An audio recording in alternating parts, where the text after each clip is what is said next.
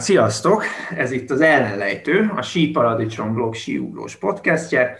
Az új szezonra van egy ilyen új nevünk is, és a mai beszélgető partnereim Realnik és Pepe lesznek, én Adam Małysz vagyok, és hát természetesen itt az első alkalommal a szezon kezdéssel fogunk foglalkozni.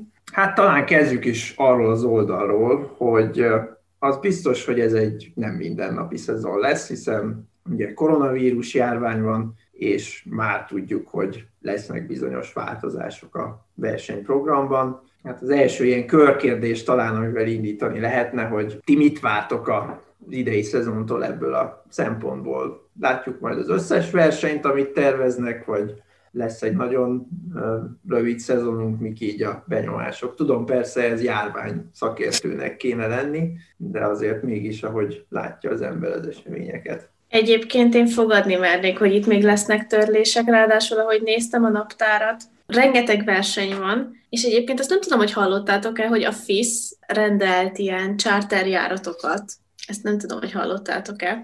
Igen, hogy elvileg az első, az Münchentől fog menni Rukába, ugye Finnországba, és akkor így tovább lesz egy egészen egy ilyen körutazás, vagy hogy mondjam, tehát hogy több helyszínre is el fogják vinni a versenyzőket, és ugye ez azért különleges, mert ugye csak akkreditált és tesztelt utazók lesznek úgymond a repülőn, és csak ugye a mezőnynek a tagja, illetve ugye a stáb, vagy a, nem tudom, hogy a tévétársaságokra is vonatkozik-e, de, de szerintem már önmagában ez is érdekes, hogy úgy, mint egy csomag, úgy fog utazni mindenki így együtt. Hát már aki elmegy, mert a lengyelek megmondták, hogy ők köszönik szépen, ebből nem kérnek, és ha minden igaz, akkor ők ugye Kusamóba úgy mennek majd, hogy autóval, ami Zakopánéból, ha valaki megnézi Google Maps-en, akkor az egy ilyen húsz-valahány óra nettó, és akkor nyilván aludni is kell közben, meg hasonlók. Ugye Nizsnyi Tagilba, ugye, ami meg utána jönne, oda meg azt hiszem a B csapatot küldik, úgyhogy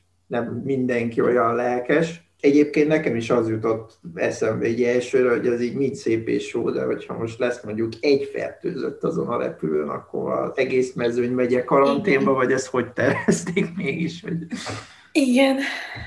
Nekem az a bajom itt az egész történettel, hogyha megnézzük azt, hogy mi történik a világ sportvilágában, akkor azt látjuk, hogy Norvégia lemondta a kézilabda Európa-bajnokságot. Bármennyire is megrajzolták itt a versenynaptárt, és bármennyire is a szövetség úgy látszik, hogy kézben tartja a dolgokat, az egyes országok bármikor dönthetnek úgy, hogy olyan szabályokat változtatnak, hogy egyszerűen nem éri meg, vagy nem tudsz elmenni oda. Biztos vagyok benne, hogy ezt nem lehet így végigcsinálni, ahogy, ahogy el lett tervezve. Ha az egész versenyt mondjuk elvinnék Németországba, és mindenki mindig ugyanott ugrana négy hónapon keresztül, akkor azt mondom, hogy talán, de még szerintem akkor se. Igen, meg egyébként nem akarok belefolyni ebbe az egész koronavírus dologba, de egyébként pont a szlovéneknél is ez van most, hogy ők teljesen lezárták az egész országot, és ugye decemberben meg ott lenne most a sírepülő vé bé, ugye a planicai vé bé, amit ugye márciusról toltak át. Hát számomra ez is elég kérdéses, hogy így egy hónap múlva mennyire lesz lehetőség arra is, hogy ezt megrendezzék. Hát lehet, hogy megint eltolják márciusra. Mert...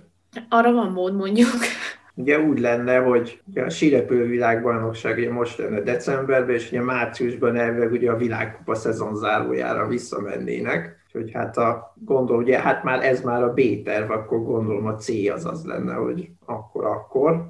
Hát azzal együtt, hogy igazából eddig, hogyha csak a férfi sorozatot nézzük, akkor ott olyan kevés törlés volt, tehát ugye egyedül a japánok mondták azt eddig, hogy nem. Aztán meglátjuk, ugye mondtad itt Norvégiát, ugye az olyan szempontból szerencsés, hogy ugye a Róla az csak március, tehát ugye addig még sok minden lehet, sőt hát a élményem az alapvetően az, hogy esetleg addigra már, hát persze ki tudja, hogy mi lesz még akkor, de a- akkor hát ha lehet esetleg egy nézőkkel együtti versenyt is látni, mert hát az biztos, hogy ugye az már gyakorlatilag biztos, hogy itt a szezon elején, ha lesz is valami, akkor ugye szurkolók nem lesznek, tehát olyan nagy hangulatra biztos, hogy nem számíthatunk. Hát igen, mondjuk egy négysánc verseny elég érdekes lesz, vagy, vagy egy lengyel verseny így emberek, vagy nem tudom, nézők nélkül. Hát ez mindenképpen egy őrült, meg furcsa szezon lesz, az biztos. Hát hogy az a kérdés, hogy mi a helyi szabályozás, tudod? Mert hogyha nincs kijárási korlátozás, és lehet mászkálni, akkor talán a siugrás az, amit ha úgy van, akkor le tudsz nézni bizonyos helyeken négy-öt kilométer, és jó, sokat nem látsz belőle. Hát egyébként én egy nagyobb összegvel leverném fogadni, hogy a Wisla az lehet, hogy a nézőtérre nem engednek be nézőket, de hogy a kerítés mellett, meg ott a fákon lesznek igen. Lengyel szurkolókkal egy... Nagyon. Ott onnan egyébként jobban is lehet látni, mint a stadionból, de ez már csak a helyi. Igen, mondjuk erre egyébként Zakopanéban is lehetőség, Innsbruckban is, úgyhogy lehetőségek adottak az, az őrült szurkolóknak, hogy valahogy, valahogy lássanak valamit. Egyébként ez a viszlai verseny szerintem azért lesz jó, mert legalább lesz valami protokoll, hogy mit is kéne csinálni. Tehát szerintem a legnehezebb most az, hogy senki nem tudja, hogy pontosan mi lesz. Nem tudod, hogy ha odamész, akkor mikor végeznek el rajtad teszted, elvégeznek-e rajtad teszted, leugrasz-e, ugrás után végeznek-e teszted. Ha bemész a szállodába, ott nyugodtan tudsz aludni, vagy esetleg lakókocsit kell bérelni, vagy én nem is tudom. Tehát szerintem nagyon sok olyan nyitott kérdés van, amire a Wislában mindenki azért arra fog figyelni, hogy megpróbálni kiküszöbölni azokat a problémákat, ami a következőn már nem lesz. De ettől függetlenül most ha csak azt nézzük, hogy Magyarországon mit mondanak a sportkórházba. Ha véletlenül te koronavírus teszted pozitív, akkor gyakorlatilag azt mondják, hogy először is gyógyuljál meg, legyen egy negatív teszted. Ha megvan a negatív teszted, akkor négy hét múlva mehetsz el leghamarabb kardiológushoz, hogyha nincsenek tüneteid. Ha vannak tüneteid, akkor hat hét múlva mehetsz el kardiológushoz. És utána, ha a kardiológiai vizsgálat rendben van, akkor kapod vissza a versenyzési engedélyedet. Na most egy ilyen rövid szezonban, hogyha valaki így kiesik, akkor elbukott nyolc hetet, vagy kilencet, és hogyha nem is tudott edzeni, meg problémája is van, akkor gyakorlatilag azt lehet mondani, hogy majd a Covid alakítja ki a világkupának a végeredményét, lehet, hogy kicsit most előre szaladtam, mert gyakorlatilag, ha valahol valaki kiesik, lehet, hogy ugyanúgy, ahogy a, a zsíron most ugye kizártak két csapatot azért, mert találtak egy-egy koronás versenyzőt. Tehát ez egy nagyon érdekes szezon lesz, és, és még a másik része ugye az, hogy mentálisan ki, hogy viseli azt, hogy most eljött otthonról, de lehet, hogy otthon apu, anyu, vagy valaki a rokonságba elkapta ezt a rettenetet. Akkor vajon ő mennyire tud koncentrálni arra, ami ott van, és mennyire mennyire foglalkozik azzal, hogy mi a helyzet otthon. Szóval ez nem lesz egyszerű. Hát ugye pont ennek egy másik oldala, hogy ugye a, mondjuk a nem európai csapatok, hát ugye főleg a japánok, de ugye az amerikaiak, kanadaiak, ugye meg úgy jönnek Európába, hogy ők gyakorlatilag itt le is telepednek kvázi. Tehát ők már innen nem mennek haza, mert akkor gyakorlatilag nekik ott oda-vissza karantén gyakorlatilag vége is lenne a történetnek, tehát ilyen szempontból is. Ugye nekik ez egy extra nehézség lesz mindenképpen, de hát nyilván ugye másoknak is. Igen, és hát valóban, ahogy mondod, ugye ennyi ismeretlen még szerintem, még szerintem soha nem volt egy, egy szezonnyitó előtt. Hát talán beszéljünk egy kicsit akkor, akkor arról, hogy ugye melyik csapat mégis milyen előjelekkel várja majd ezt az évadot, meg hogy kik lehetnek itt az esélyesek, de azt rögtön le kell szögezni, hogy ez nagyon ilyen, hát hogy mondjam, tehát ez, ez most tényleg a kristálygömböl jósolásnak a kategóriája, hogy itt most ugye kik lehetnek esélyesek. Ugye valamennyi kiindulási alapunk ugye annyi lehet, hogy nyáron ugye pont Wislán megrendeztek ugye egy nyári Grand Prix versenyt, ahol ugye kevesen voltak ott, de mégis aki ott volt, ott legalább valamit tudunk a formákról. Ha aki megnézi az eredményeket, akkor ugye az látszik, hogy a lengyelek ugye dominálták ezt a hétvégét, ugye Dawid Kubacki megnyerte mindkét versenyt, ugye Kamil Stoch volt a második, és ugye Żyła a harmadik, ugye ez ugye kétszer egymás után is így volt, hát nyilván most mondhatnánk, hogy akkor ez alapján milyen jó szezonjuk lesz a lengyeleknek, de hát ugye sok itt a kérdőjel, én azt gondolom. És ugye a nyári eredményekre egyébként is azt szoktuk mondani, hogy azért azt mindig el kell osztani kicsit kettővel, ami ott történik, hát most szerintem még talán többel is. Hát igen. Nyilván tényleg alapozhatnánk arra, hogy a lengyelek tavaly is jók voltak, de itt meg megint bejön az egyenletbe az a tényező, amiről az előbb beszéltünk, hogy mi van, ha lesz valami a csapatban, vagy csak egy versenyzővel. De hogyha így visszatérünk a nyárra, akkor ugye azt is el kell mondani, hogy például pont ezen az egyetlen egy hétvégén a németek iszonyatosan tartalékos csapattal mentek. Talán a Martin Hamann volt a legnagyobb név, vagy nem, nem is tudom, hogy, hogy mennyien voltak ott, de nagyon kevesen. Illetve az osztrákoknál ugye Stefan Kraft sem volt ott, bár neki egyébként, ha jól tudom, hát problémái voltak, úgyhogy azt nem tudom, hogy egyébként ő most például milyen formában lehet most így a szezon elejére. Ha a nemzeti bajnokságokból indulunk ki, akkor lehet, hogy valamennyire ez azért hátrát adtam, hogy ott azért nem feltétlenül ő volt a legjobb. Az osztrák új is jók lesznek, tehát az teljesen mindegy. Tehát ők összeszedik magukat, és ott lesznek az elején. Hát a kérdés inkább, hogy ki lesz ott jó.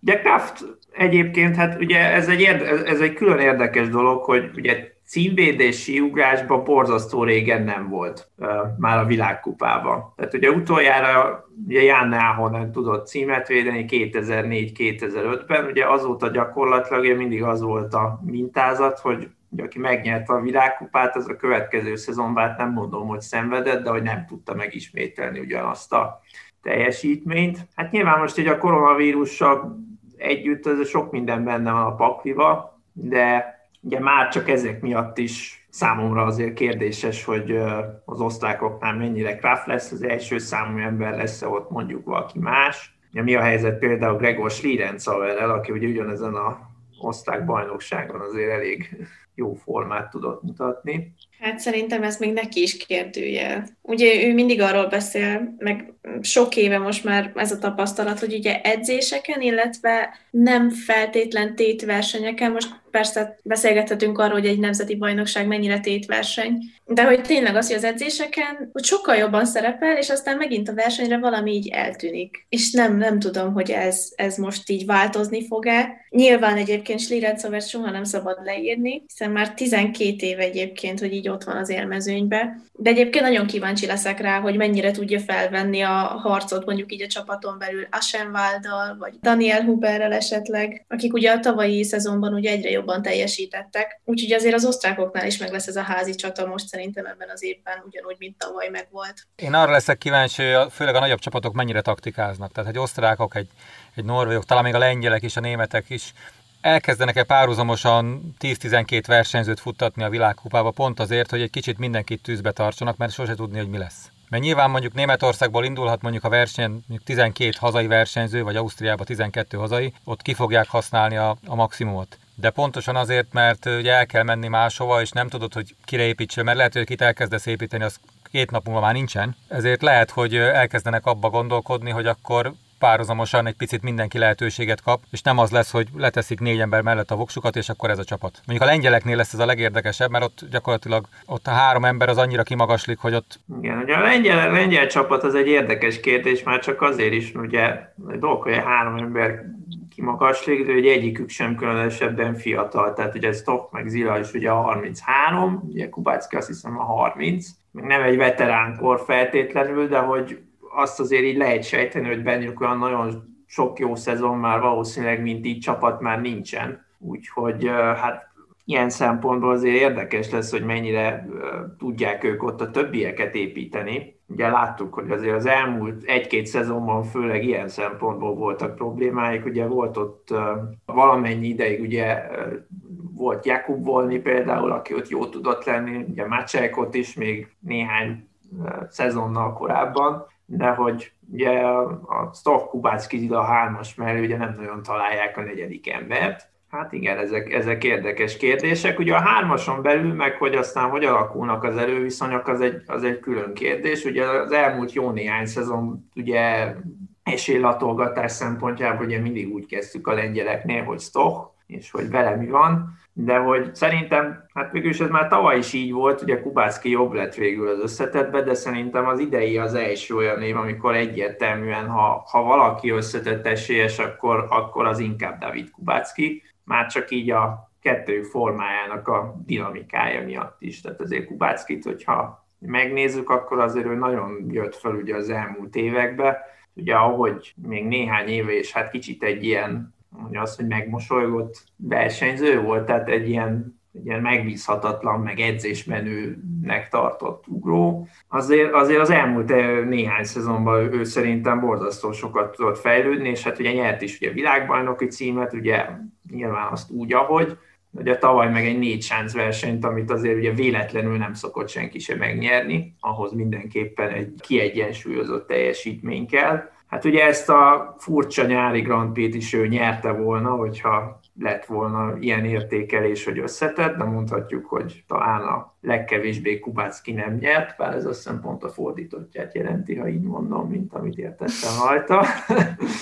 Úgyhogy, úgyhogy kíváncsi leszek. Hát lengyel részről én őt gondolnám összetett esélyesnek, aztán persze meglátjuk. Vagy nem tudom, hogy... Egyébként én is Kubackit most, most egy picikét erősebbnek érzem, mint Stochot, de aztán igazából a Stoch is olyan, hogy tényleg egyik pillanatban még lehet, hogy, hogy nem tudom, nincs benne a top húszba, a következő héten meg már sorra nyeri a versenyeket. Nekem egyébként még kérdéses még az, hogy esetleg a norvégoknál ki lesz az idei szezonban úgymond a legjobb, mert ugye azért náluk is van bőven merítés, és ugye ellentétben a lengyelekkel azért itt egy relatíve fiatal csapatról beszélhetünk, és nem, nem tudom egyébként, hogy ott, ott ki lehet az aki, az, aki majd idén tényleg kimagaslik, mert ugye beszélhetünk arról, hogy ott van Tande, Johansson és Forfang, akik azért valamivel már tapasztaltabbak, mint a többiek, de ugye itt vannak a, úgymond az újoncok, Granerud és Lindvik, akik szintén ugye azért már megmutatták, hogy, hogy mire képesek. Úgyhogy nagyon kíváncsi leszek egyébként, hogy, hogy náluk hogy fognak alakulni a dolgok, vagy hogy fog összeállni mondjuk az a fix négyes, már ha idén beszélhetünk fix dolgokról, de hogy, hogy ki lesz az a csapat, akik úgy majd dominálni fognak így a csapaton belül, hogy ki lesz az a négyes. Mondjuk ahogy így sorolod a neveket, ez már így kapásból egy elég ilyen nemzetek kupája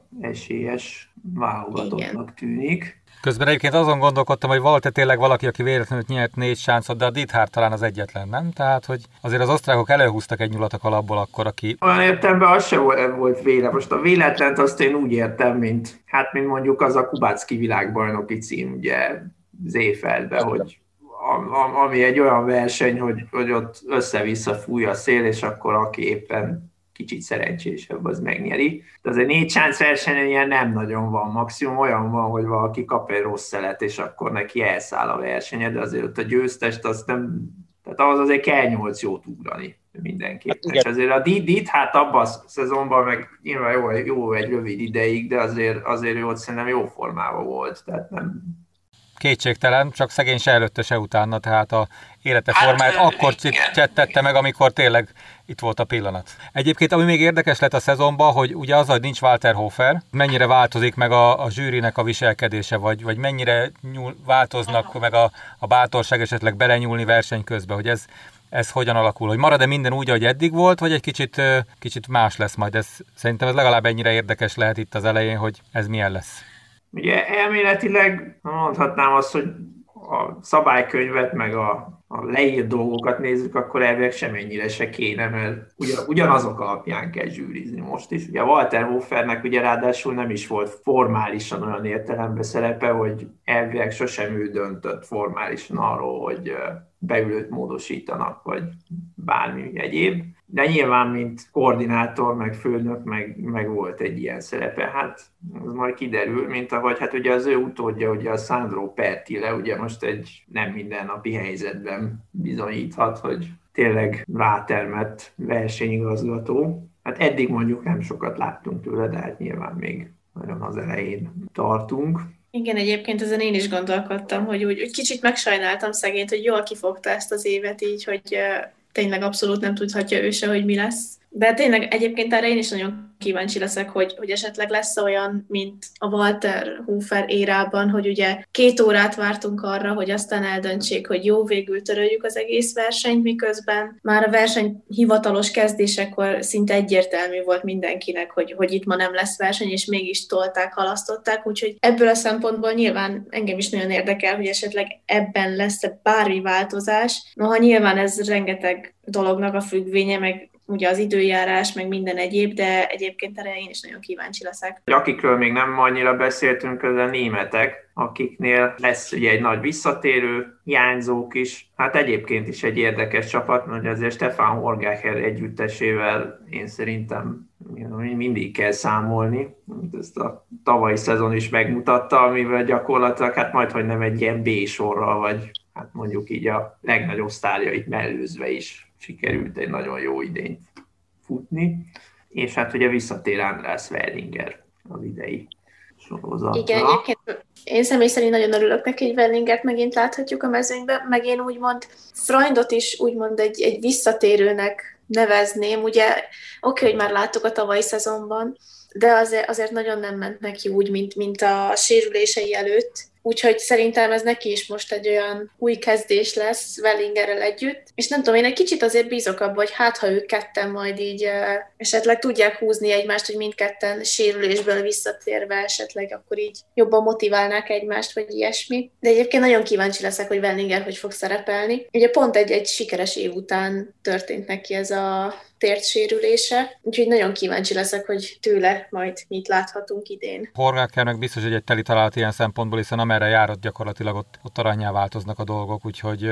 biztos, hogy jól fognak szerintem kijönni a dologból, és ez a szponzorok szempontjából se baj, hogyha németek jók lesznek, mert az, az mindig egyet dob utána a sportágon, meg a tévéközvetítés, mert amit, amit ők ott művelnek, az, az valami egészen extra. És ahhoz kellenek nyilván a jó német eredmények, és szerintem ebben most ebben a mostani német csapatban megint benne van. Ha valamilyen szinten viszonyíthatjuk egymáshoz a német és a norvég csapatot, talán én abban látom a különbséget, hogy a németeknél vannak nagyobb húzó nevek. Ugye tavaly előtt Eisenbichler, illetve tavaly pedig ugye Geiger volt az, aki, aki rettentő sokat fejlődött. Úgyhogy szerintem ez nagyon fontos lehet egy csapat életében, hogy legyen egy-kettő ember, aki, aki jobban tudja ugye húzni őket. Úgyhogy kíváncsi leszek, hogy, hogy ebben a szerepben akkor marad-e Geiger Eisenbichler, vagy esetleg csatlakozik hozzájuk Wellinger. Úgyhogy nagyon kíváncsi leszek egyébként. Ugye ez majd, majd azért kiderül menet közben. Hát aki ugye hiányozni fog innen, ugye Stefan Leje, aki gyakorlatilag ugye a legutolsó, már utólag szinte tét nélküli versenyen, ugye azon a trondheimi kvalifikáción a Róelen, ami után már verseny nem is volt, ott sérült meg szegény,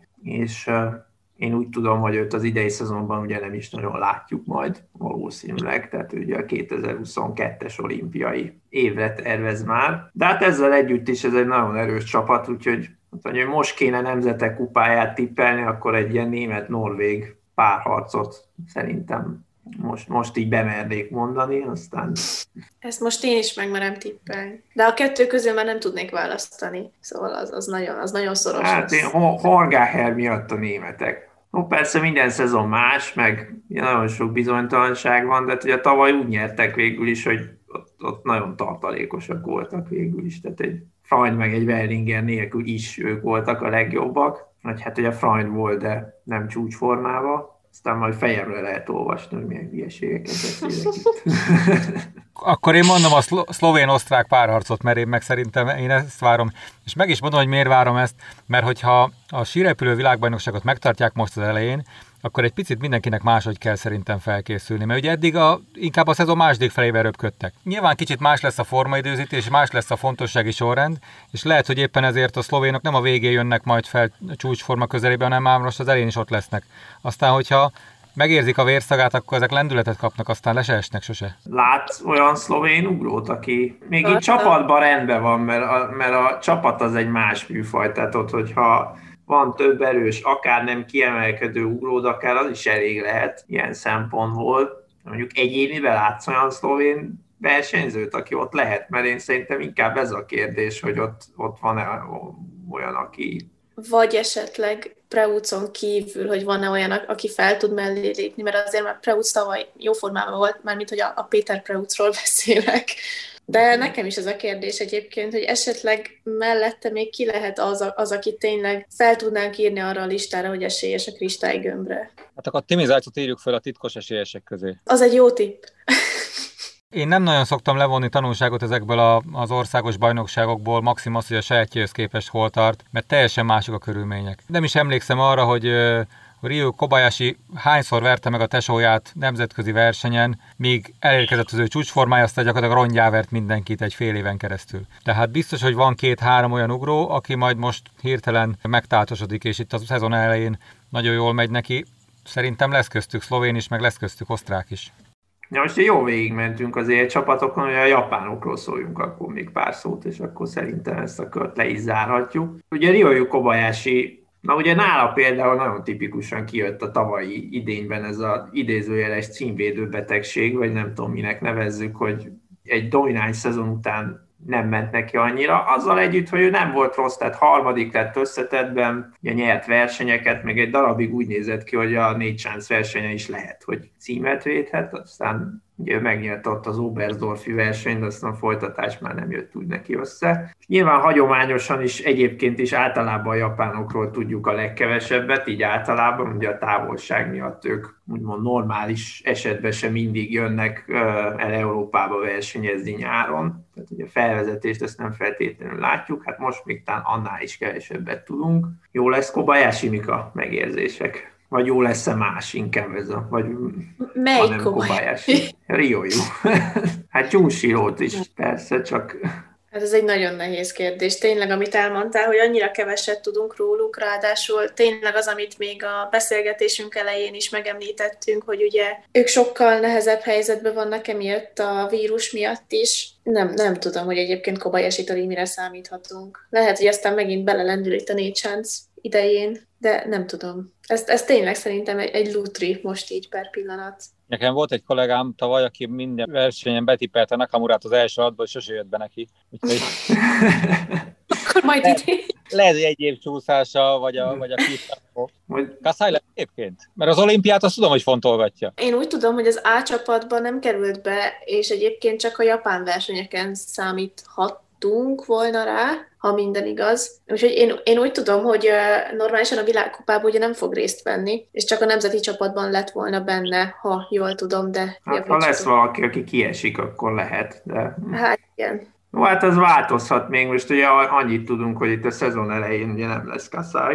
Tudom, hogy Kasai népszerű, úgyhogy aki itt ezt hallgatja, meg kedveli, az majd, hát annak már lehet, már lehet nagyon utálni fog ezért, de hogy én már azért vele kicsit sokszor úgy voltam, hogy nála ez a, hogy mondjam, ez az érdekességfaktor, ez már így sokszor nagyobb volt, mint maga a teljesítmény, ami hát persze valahogy ilyen természetes dolog, tehát azért...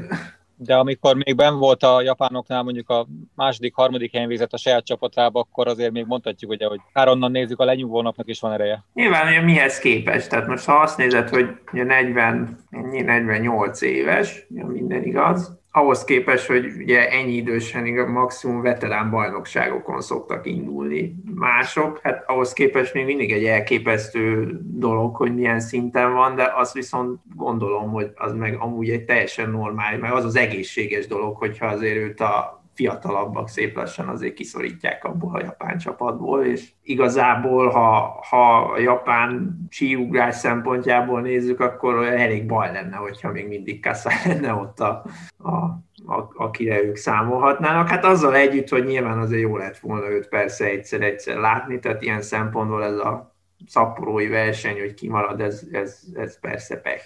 És nálam biztos, hogy jobban követtétek az eseményeket, de jól olvastam, hogy Svájc meg a Killian Peier megsérült. Igen, neki is tércalagszakadása volt, úgyhogy ő is ki fogja hagyni ezt a szezon.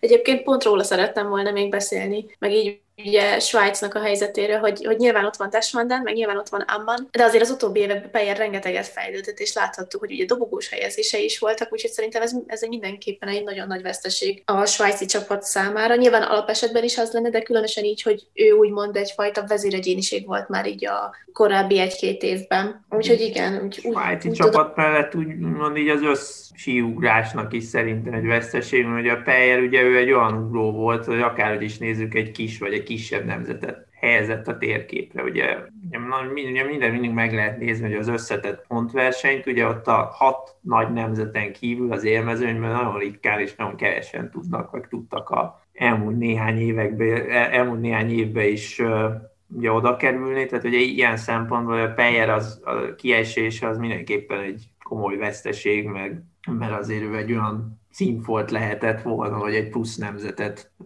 láthattunk volna mondjuk a legjobb tíz környékén, szerintem az tőle egy teljesen reális eredmény lehetett volna akár. Én nekem van egy jó barátom, aki az egyik menedzsere a Anti-Autónak, úgyhogy én a finneknek most nagyon szurkolok, nagyon bízom benne, hogy egyszer végre kimásznak abból a gödörbe, ami mikor másznak bele, tizenöt éve körülbelül? tíz körülbelül. Tehát, hogyha így megnézed, jó, hát jó, persze, mikor másztak bele a gödörbe, tehát lehet, hogy azt a gödröt azt már húsz-huszonöt éve kezdték el ásni, és akkor, de mondjuk akkor estek bele, tényleg. Ugye a finn síugrás is valahol egy... Hát az is egy furcsa történet, ugye volt nekik egy ilyen nagyon szerencsétlen generációjuk. Az urván tíz éve, ugyanek ugye Harjolli, ugye volt a Jaj, Janne Happonen. A Ville-Larintó szegény. Ville-Larintó, igen, ugye ők sérültek voltak, ugye a, a Olli meg, hát ő meg Olli volt.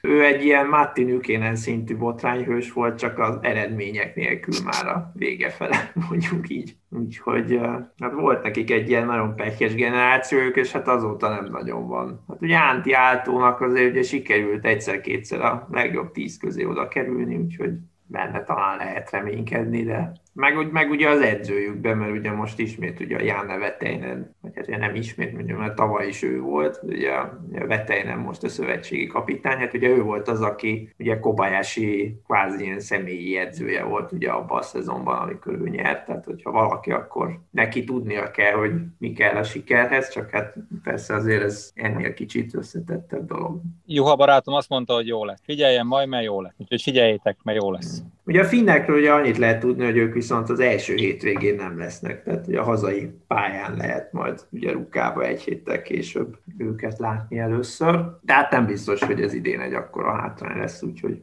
majd meglátjuk. Férfiakról beszéltünk, ugye a női világkupában ugye a nők viszont sokkal szerencsétlenebbül jártak, mert ugye nekik a szezon eleje az eleve ugye az úgy néz neki, hogy decemberben lett volna Lillehammer, ugye utána egyébként is egy szünet következett volna, majd januárban a japán versenyek, amiket szintén elhalasztottak, úgyhogy hát jelen állás szerint ugye Jubno lenne január végén az első női világkupa verseny a szezonban. Tehát ugye eddig kellene elvileg várni arra, hogy Vörös Világot és persze a többieket ugye lássuk. Hát ugye volt most egy interjúnk Világgal nemrég, tehát ő, ő elmondta, hogy neki ez nem feltétlenül probléma, de...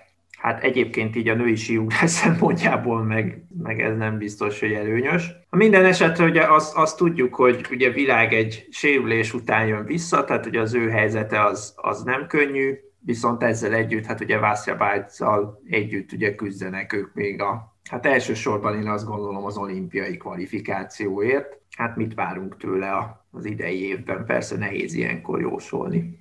Hát sikerüljön neki. Csak ezt várhatjuk. Én azt gondolom egyébként, hogy az mindenképpen szerencsés, hogy, hogy kettő hónap ugye gyakorlatilag a világkupa szezon, tehát a formaidőzítést viszonylag egy kis időszakra kell csak tenni. Talán az edzőknek könnyebb belőni. Nyilvánvalóan, hogyha valami elmegy, akkor elmegy az egész év, de szerintem jó lesz. Én úgy érzem, jó lesz. Amikor beszéltem vele, akkor nagyon vidám volt, mosolygós, úgyhogy jó kell, hogy legyen. Ami nyilván azt jelenti, hogy elkezdi csipegetni a világkupa pontokat, tehát. Az lenne az a szint, ahonnan úgymond biztosan lehetne menni az olimpiai kvalifikáció szempontjából. Ugye tavaly láttuk, hogyha ugye sikerül egyszer-kétszer pontot szerezni, az úgy többé-kevésbé elég, mert ugye az olimpián ugye max. Egy nemzetből maximum négyen lehetnek, tehát ugye a negyven kvalifikált versenyzőbe tulajdonképpen be lehet egy-két pontszerzésre is kerülni akár. Hát igen, ugye nekem egyébként, ami ezzel kapcsolatban eszembe jutott, hogy azért az, hogy Világ már a sérülése után, ugye jó, hogy fél éve volt, de azért az még mindig nem olyan sok idő, ha úgy nézzük. Tehát azért ő valami, hogy a rehabilitációt most fejezte be végül is egy hónapja körülbelül, kicsit talán több,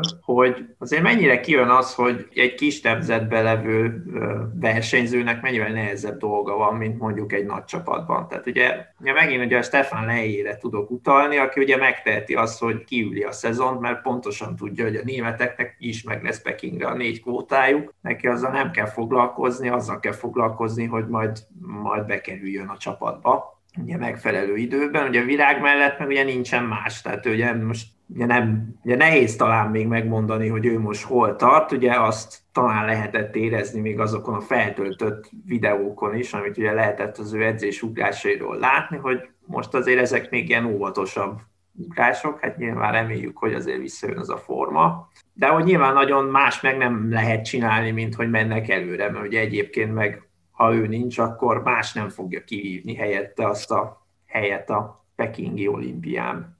Azért, hogyha Leijét nézed, akkor azért nem annyira egyszerű a történet, mert ugye ő most kihagyja ezt az évet, aztán jövőre meg vissza kell szerezni a pozíciót. Tehát ugye Virágnak annyival van talán könnyebb dolga, ha könnyebb dologról lehet beszélni, hogy ő saját magának szerzi meg, és hogyha megszerzi, akkor, akkor nyilván nem fog senki se föltűnni most egyik pillanatra a másikra, aki hirtelen hasonló szintet képvisel majd az ugrásban. Viszont ahogy, ahogy Freund nem tudott visszakerülni a csapatba a sérülése után az első időszakban, úgy lehet, hogy Leijének is nehéz dolga lesz, tehát ott azért ott ne felejtsük, hogy ötbe kell kerülni. Hát igazából ezt olyan szempontból mondom, meg gondolom, hogy, hogy itt szerintem nem nagyon volt opció az, hogy itt kiüljék ezt a szezont, vagy bármi más, hanem már rögtön, ami, amint lehet visszamenni a sáncra, ami meg egyébként egy lehet, hogy egy fejben akár lehet, hogy egy jobb dolog is, nem tudom. Ugye nem, nem voltam síugró, és nem szakadt első se a térszagom hozzá, nem tudom, ez hogy néz ki belülről. Nézd onnan, hogy jobb-jóban indul a szezon ugye neki, ha minden jól megy, ha nem pont elé teszik be ugye a norvég versenyt, amire én mondjuk megmondom őszintén sok esélyt nem látok, de ha a Szlovéniából indul, ugye akkor ott készül, ott edz. Talán legjobban ismeri. Tudja azt, hogy mennyi kockázatot kell, vagy mennyit nem szabad vállalni. Igen, meg azért most így abból a szempontból tényleg úgymond szerencsés, amit egyébként neked el is mondott a telefonba, hogy ugye neki így azért még maradt ideje arra, hogy felkészüljön, és esetleg kijavítsa azokat a hibákat, amiket még az idő alatt ki lehet. Ez, ez megint, megint mindennek két oldala van, hogy most mennyivel szerencsésebb az, hogy most nem indul el a verseny, vagy nem indul el a szezon, viszont tényleg így legalább lesz, lesz ideje arra, hogy edzéseken ugyan, de, de tényleg akkor kijavítsák azokat a hibákat, és ugye visszanyerje az önbizalmát. Úgyhogy hát bízunk benne, hogy egyébként tényleg ez így most neki ez így jól jött, hogy akkor majd, ha minden igaz, akkor Jugnóban indul a szezon. Aztán, amit elmondtál tényleg, hogy egyébként ott nyilván sokkal jobban ismeri a sáncot és a környezetet, és úgymond hazai pályán indulhat, úgyhogy reméljük, hogy ez, ez meg fogja neki hozni így a kellő és a hiányzó önbizalmat majd. Hát bízunk benne. Hát igazából, ami, ami talán még egy érdekes kérdés, vagy egy érdekes ilyen szempont, Virágról kicsit átkötnék most a úgy általánosabban arra, hogy a magyar síugrásnak milyen a helyzete, hogy hát most akárhogy is nézzük, Világ végül is többé-kevésbé most egyedül maradt, mint felnőtt válogatott. Ugye volt ezzel kapcsolatban ugye több cikkünk az oldalon, hogy ez hogy alakult így, meg ugye egy évvel ezelőtt, ha valaki visszahallgatja az akkori podcastünket, akkor már érintettük végül is ezt a témát, hogy hogy jött ez össze. Az az igazság, hogy kicsit úgy, tűn, úgy, úgy tűnik, hogy miközben én, én ezt valahol borzasztóan sajnálom, hogy így alakult. Másik oldalról meg úgy tűnik, hogy most ugye Világ azért viszonylag nyugodtan tud sérüléssel, meg mindennel együtt készülni, hogy kicsit ezzel az egyes létszámmal értük el azt szerintem, amit a magyar sísport fent tud tartani, mint világkupa induló versenyző, nem? Vagy ti hogy látjátok ezt? Ami nem egy szép bizonyítvány, de szerintem így van.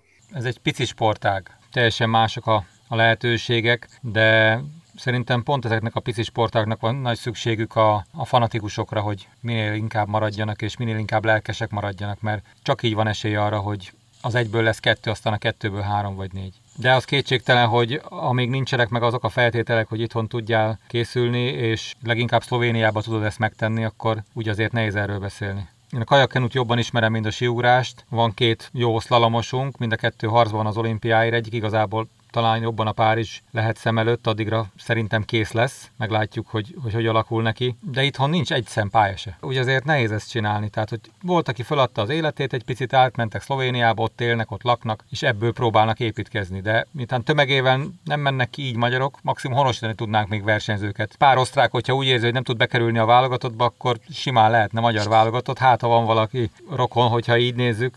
Hát ugye ezt megpróbáltunk valami ilyesmit Török Eduárddal, hát ő nem osztrák színekből, vagy nem Ausztriából jött, hanem Romániából, de hát ugye annak se lett jó vége most, hogy az már ki miatt nem, azt szerintem ennyi időtávlatából már inkább hagyjuk, szerintem tudom, nekem arról a történetről az a véleményem, hogy ott szerintem mindenkinek voltak jogos sérelmei, vagy, vagy igaza valahol, de hát nem tudom, ott, ott szerintem, ha több akarat lett volna a megegyezésre, akkor ez ugye máshogy néz neki. Nyilván, amit, amit mondasz, az, az, az, az persze jogos, tehát ugye Magyarországon nincs jelenleg olyan infrastruktúra, amin érdemben lehetne edzeni, ugye ezért vannak Világék Szlovéniában. Ugye a Kőszegen a, ugye azok a kis sáncok, azok alapvetően arra jók, hogy azon néhány gyerek elkezdje a síugrást, de az biztos, hogy utána hát valahol külföldön kell folytatni, mert ott van olyan sánccal, egyáltalán értelme van gyakorolni. Kell ehhez így is egy jó adag fanatizmus. Amit nagyon sajnálok, hogy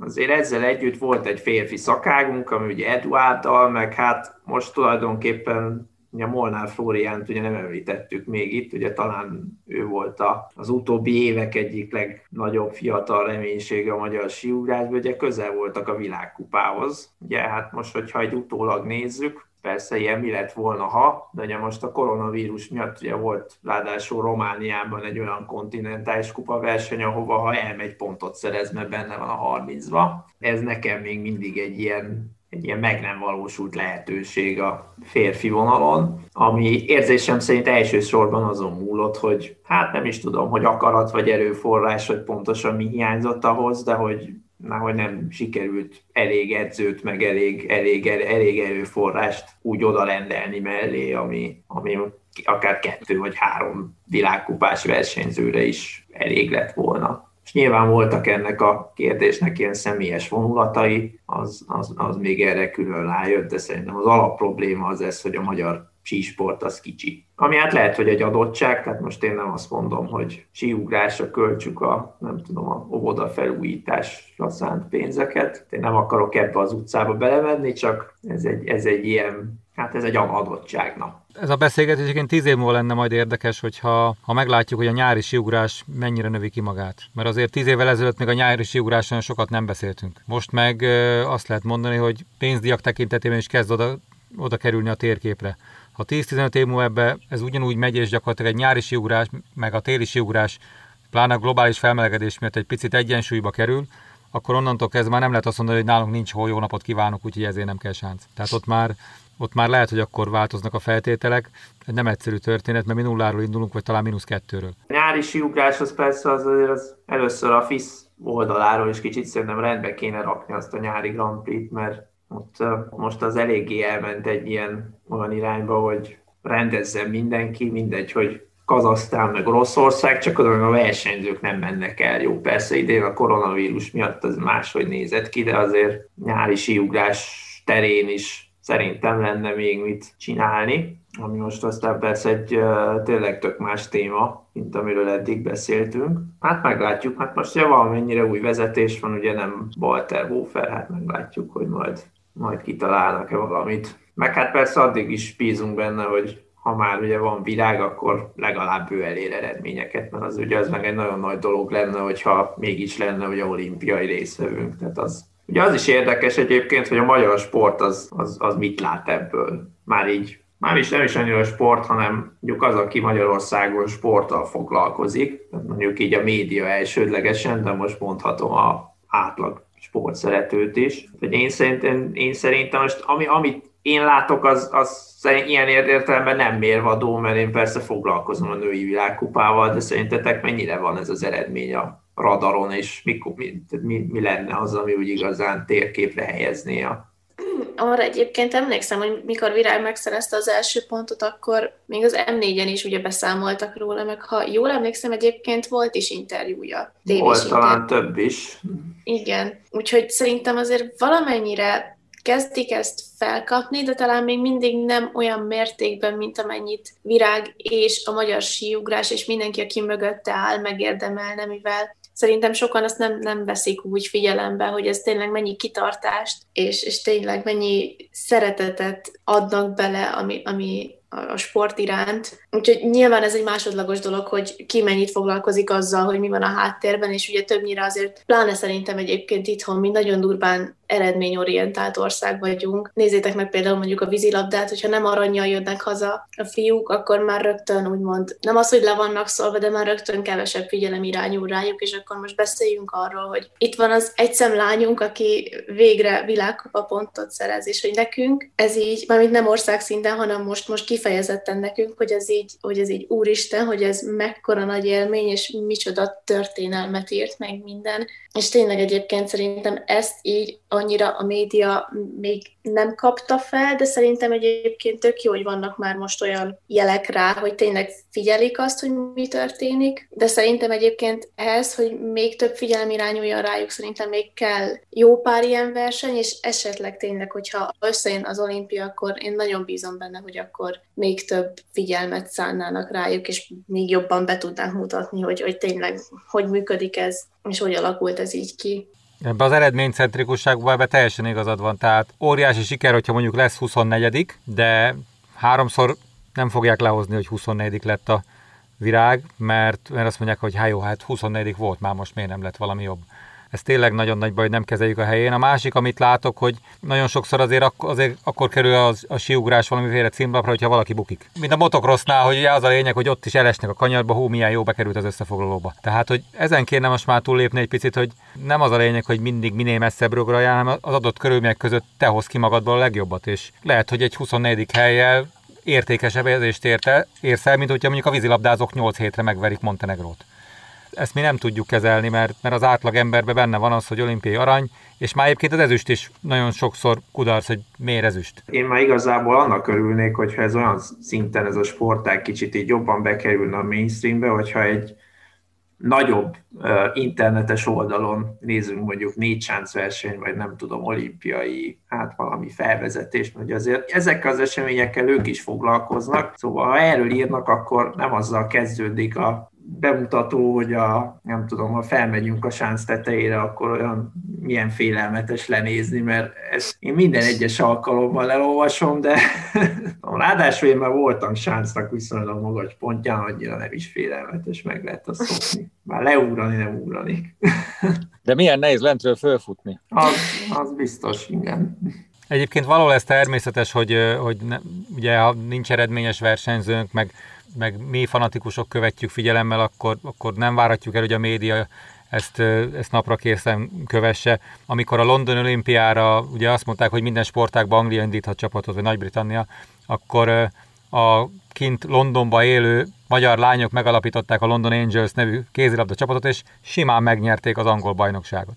Ott meg mondjuk kézilabdáról nem hallasz semmit sem, mert a sportújságot, ha megnézed az egész évet, akkor egyszer egy mondatba beszámolnak az ottani kézilabda sikerekről, ami gyakorlatilag azt jelenti, hogy csak harminchét góllal kaptak ki egy válogatott mérkőzésen. Hát jó, hát mondjuk ilyen szempontból egyébként Kína is érdekes lesz, most ugye síugrást nézzük, mert ja, próbálkoztak itt az elmúlt időszakban, de azért Kína nem egy síúdó nemzet. Ja, a nőknél van egy-két mondjuk világkupa szintű versenyzőjük, de úgy tűnik, hogy az a nagyívű projekt, amit egyébként szerintem érthetetlenül későn indítottak el, tehát körülbelül egy ilyen négy évvel ezelőtt, hogy majd ők a nulláról kvázi síugrót nevelnek, hát abból valószínűleg nem nagyon lesz semmi, és azzal együtt, hogy ott tényleg akár még ilyen igazán nagy nevű edzőket is el tudtak csábítani, tehát ugye Mika Koljonkoszkit például, ugye talán ismertebb közülük, de hogy úgy tűnik, hogy olyan nagy eredménye ennek így most már így az olimpia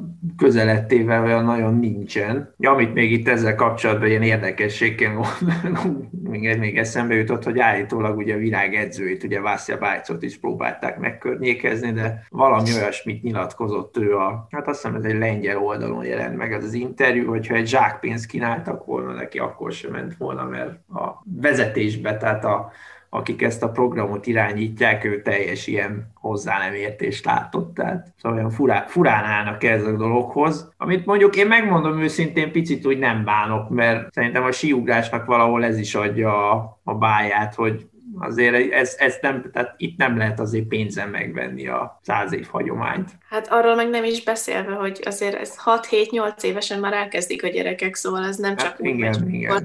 Kitalálom kétezer-tizenhatban, vagy nem tudom, vagy...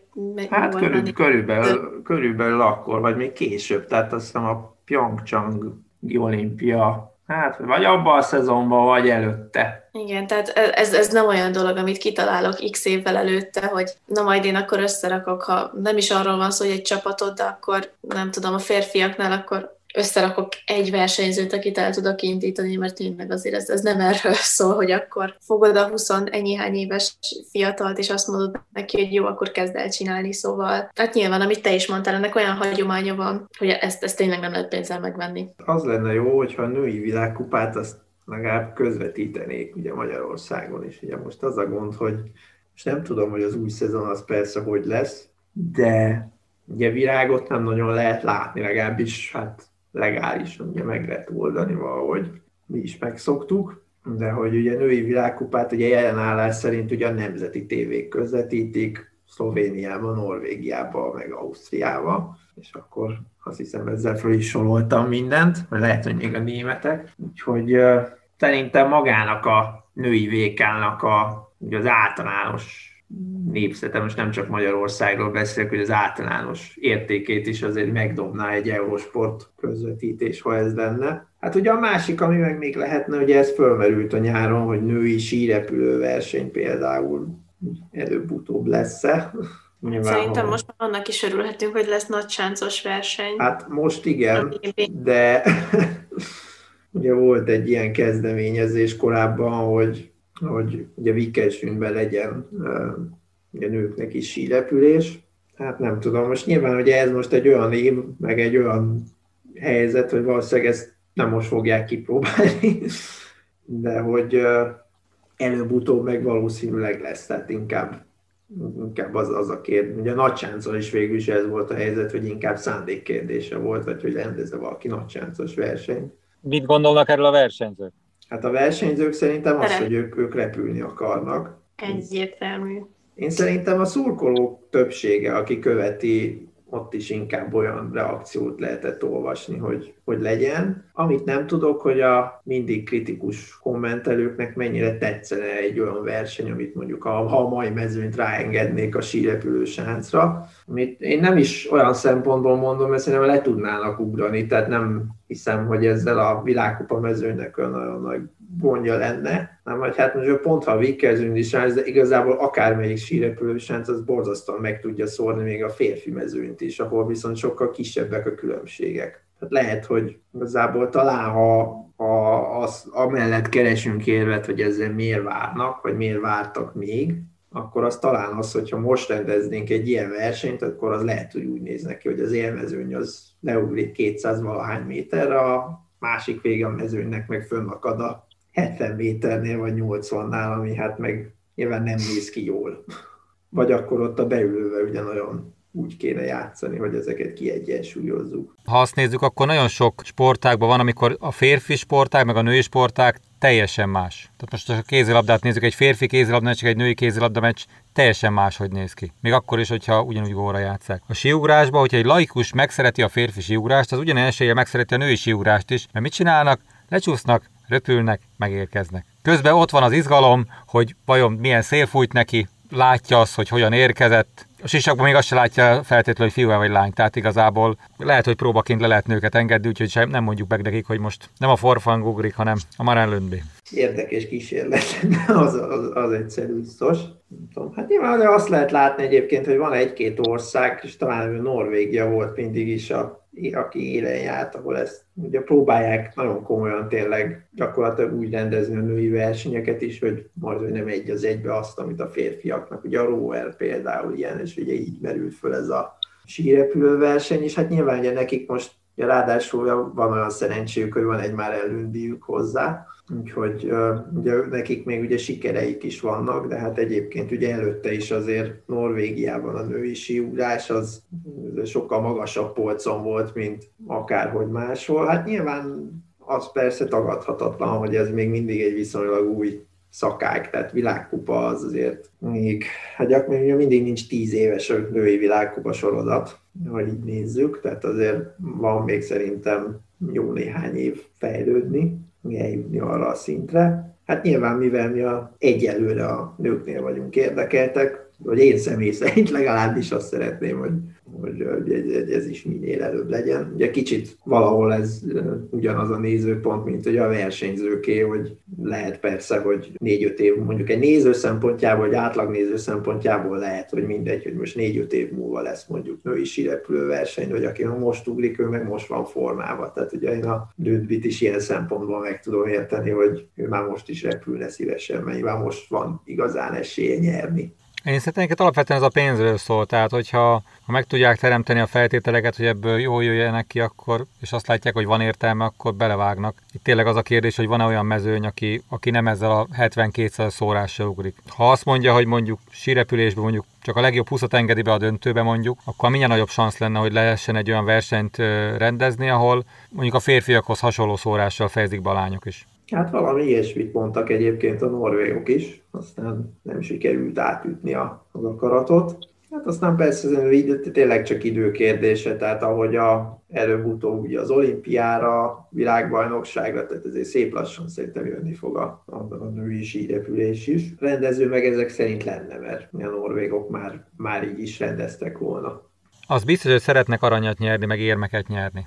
ha elindul, akkor ha nem is mondjuk egy komplett csapatversenye, de ki lehet egy női egyéni, meg egy vegyes csapatversenyen elégészíteni a programot. Mindjárt kettőre több érmet adsz, mindjárt többet lehet dicsekedni otthon. Több szansz van, hogy hozzá magadnak valamit. Szerintem ez életszerű, előbb-utóbb valaki, aki addig nem nyer, az ki fogja lobbizni, hogy most ő is szeretne. Hány érmet osztunk meg, meg milyen versenyt rendezünk, kicsit szerintem ez a, az a csapatversenyeknél látszik, ugye. Ilyen nézői szempontból, ugye ha nézzük, ugye általában egy csapatverseny nagyon sokszor van, bár az utóbbi időben egyébként talán nem is annyira, de nagyon sokszor van, hogy, hogy az azért az kevésbé izgalmas. Ugye ott nyolc ugrást adsz össze végül is, tehát az nagyon sokszor látod már a felénél, hogy valamelyik csapat ugye nagyon elhúzott, tehát úgymond nézői szempontból, meg eladhatóságból szerintem, ha csak így önmag egy semmi meg egy szempontból nézed, akkor az nem lenne annyira az, viszont egy nagy nemzetnek, tehát mit tudom én, a lengyeleknek, németeknek, most mindegy, hogy kiről beszélünk, meg marhára megéri egy ilyet rendezni, mert az majd, hogy nem egy ötven százalék, vagy talán még magasabb esély arra, hogy dobogójuk lesz, az meg mindig jól néz ki, hogy a hazai csapatot lehet ünnepelni a eredményhirdetésnél. És ugye kicsit egyébként ez, ez is szerintem az oka annak, hogy ami ugye ebben a Vörös Világféle interjúban is fölmerült, hogy a nagy nemzetek nem nagyon engedik, hogy ugye össze lehessen állni a kicsiknek, hogy mondjuk, hogy egy magyar, egy nem tudom, svéd, meg nem tudom, még valamilyen két másik nemzetből valaki összeálljon és legyen úgy egy csapat. Pedig rettegniük kell, agyonvernék őket, az biztos. Valószínűleg ettől az összeállítástól még így nem, de ha megengednéd ezt, akkor, akkor elkezdődne az, hogy jó, lehet vegyes csapatot csinálni, akkor mondjuk rakjuk össze, mondjuk lányokra gondolunk, rakjuk össze a Marenlünbit, a Takanashit, a Kiara Hölcőt, meg nem tudom még valakit. Tehát akkor, akkor, akkor, meg, akkor meg ez az egész modell, amiben gyakorlatilag a nagy nemzetek szerintem azért érdekeltek eléggé, hogy van egy ilyen kvázi majdnem biztos érmük, hogy ez a modell, ez, ez szerintem felborulna, vagy jobban meg lehetne bontani. Kicsit megfordítom a kérdést. Inkább az a kérdés, hogy most ez a hat-hét ország, ez így el van és szétoszta egymás között az érmeket, meg a helyezéseket. Hány éve? hatvan éve körülbelül? Tehát akkor volt több ország, amikor en dé ká meg en es ká külön volt, mert akkor az kettőnek számított. De az a kérdés, hogy van-e olyan törekvés, hogy ebből a hat-hét országból mondjuk legyen tíz-tizenkettő? Szóban tudod, mindig van. Azt... Igen, de mik azok a, mik azok a lépések? Vittél-e edzőt oda, hogy megtanulják? Próbáltad-e motiválni őket? Én egyelőre azt látom, hogy a Virágnak is azért van eredménye, mert ő önerőből eljutott egy olyan szintig, hogy ott már megkapta a segítséget. Kikerülhetnének vörös virágok, csak, csak mondjuk nagyobb merítés kéne. És ugye a Kína az ilyen szempontból azért érdekes, mert Kínában azt mondják, hogy ha tényleg komolyan gondolják és akarják, akkor ott lesz egy millió gyerek, aki megtanul síelni. Abból azért biztos lesz, aki ugrani akar. Az a furcsa, hogy ezt meg lehetett volna csinálni. Tehát lehet, de amikor ők megkapták azt az olimpiát, az még az, ahhoz még időben volt, hogy ha akkor elkezdik, akkor lehet, hogy ma lenne már valami. Tudom, legalább versenyzőjük mondjuk, aki ott lenne a világkupában. Azt most nem mondom, hogy, hogy nyer is, ez még egy másik szint. De hogy ugye kínaiak ezt az egészet, ezt borzasztó későn kezdték, és gyakorlatilag hát eleve lehetett sejteni, úgymond, hogy ez lesz a vége a dolognak. Ugye arra meg a férfi mezőnyben voltak kezdeményezések, hogy esetleg Kanada és az u es á ugye úgymond egyesülne egy csapattal, mint Észak-Amerika, de ugye ez sem valósult meg, úgyhogy nem tudom, hogy mikor jutnánk el odáig, hogyha eljutnánk egyszer, hogy tényleg létrejöjjön egy úgymond nemzetközi csapat négy különböző nemzetiségű ugróval, hogyha már ez az amerikai dolog sem jött így össze. Ilyen értelemben szabályait tekintve, hogy a síugrósport, meg egyáltalán a sísport szerintem elég konzervatív,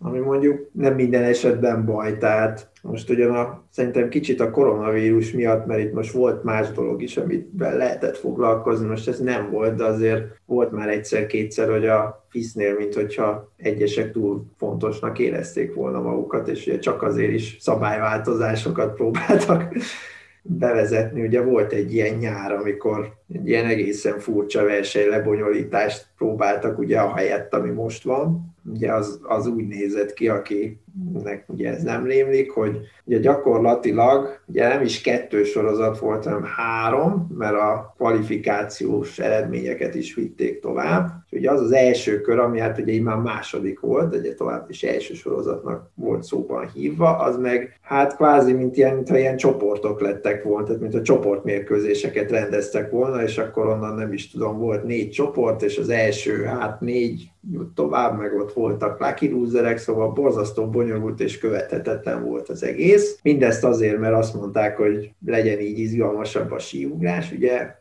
erre sokszor szoktam mondani, hogy nem tudtam, hogy a illetékesek szerint eddig unalmas volt. Hát szóval voltak ilyen kezdeményezések, aztán persze a dolgot, dolgot azt két-három verseny után el is felejtették, mert ugye nagyon nem működött. Ilyen értelemben az meg szerintem azért nem baj, hogy másik oldalról, hogy a, hogy a sportágban van egyfajta ilyen konzervativizmus is, csak van ennek egy ilyen jobb meg rosszabb oldala is. Mondok neked egy példát, ez most ott eszembe, hogy ugye mondod, hogy a csapatversenyek néha unalmasak. Ha mondjuk öten lennének egy csapatba, és azt mondjuk, hogy mondjuk Németország, Ausztria mellett megy, és akkor lejön mindig először egy osztrák, aztán egy német, és úgy, ahogy a ká o rendszerben megállnak ott egymás mellett, hány jut tovább, és akkor kell egy párba hogyan rakja össze az edző, ki ki ellen ugrik. Izgalmas dolog lehetne, hogy én megmondom, hogy ki az első, akkor te megmondod, ki a második, és akkor, akkor így megpróbálok összerakni egy csapatot. Tehát lehetne ezt ilyen szempontból izgalmasabbá tenni egy picit, hogyha a laikusok szempontjából nézem, hogy hogyan lehetne több nézőt megnyerni.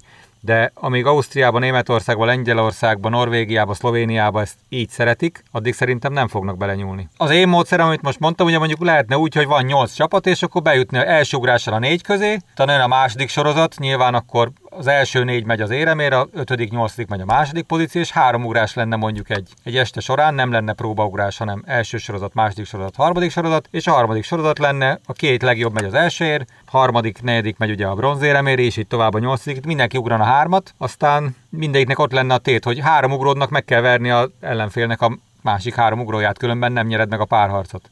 Aztán lehet, hogy öt nulla nyersz, de ez mondjuk érdekes lenne. Tudod, mi lenne, hogy jó, akkor majd egy nyári Grand Prix versenyen kipróbáljuk, Almatiba, ahol elmegy harminc ugró, és akkor azért nem működik.